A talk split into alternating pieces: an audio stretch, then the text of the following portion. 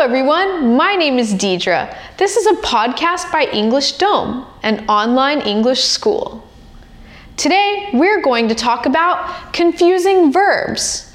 There are lots of verbs that are confusing because they sound similar or they have similar meanings. These are even confusing for native speakers. But don't worry, I'm here to help. So I'm going to explain to you today the differences between rise, raise, and arise. So let's start. The first one is rise.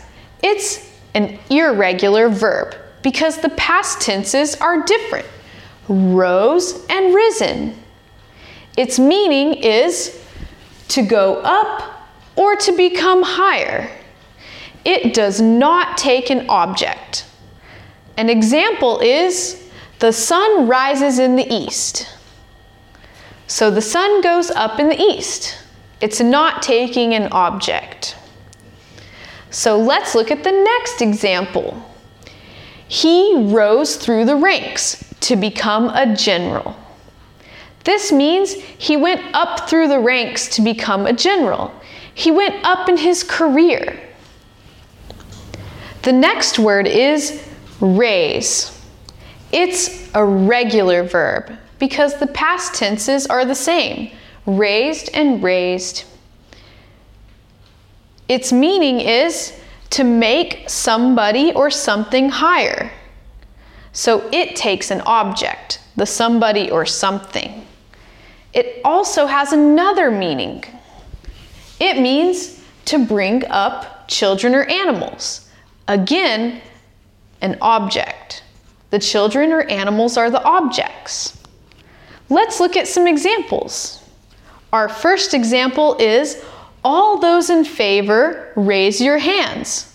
It means everyone who agrees, raise your hand. Bring up your hand. And hands are the objects that you're bringing up. So that's the difference between raise and rise. This one takes an object, this one does not take an object. This one is regular and this one is irregular. That is the difference. Don't forget, our last verb is arise.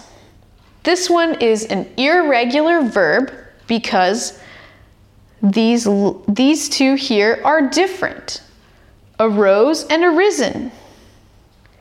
And its meaning is to happen, to occur, to come up. Well, this one does not take an object. So let's take a look. Some problems have arisen recently. So, some problems have occurred recently. Some problems have happened recently.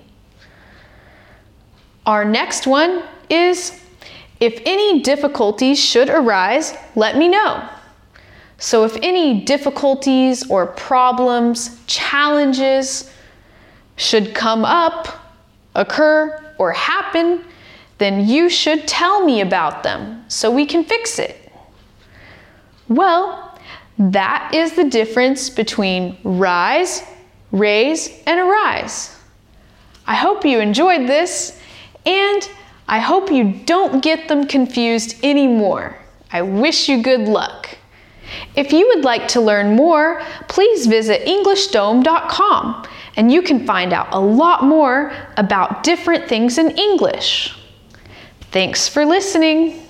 Bye.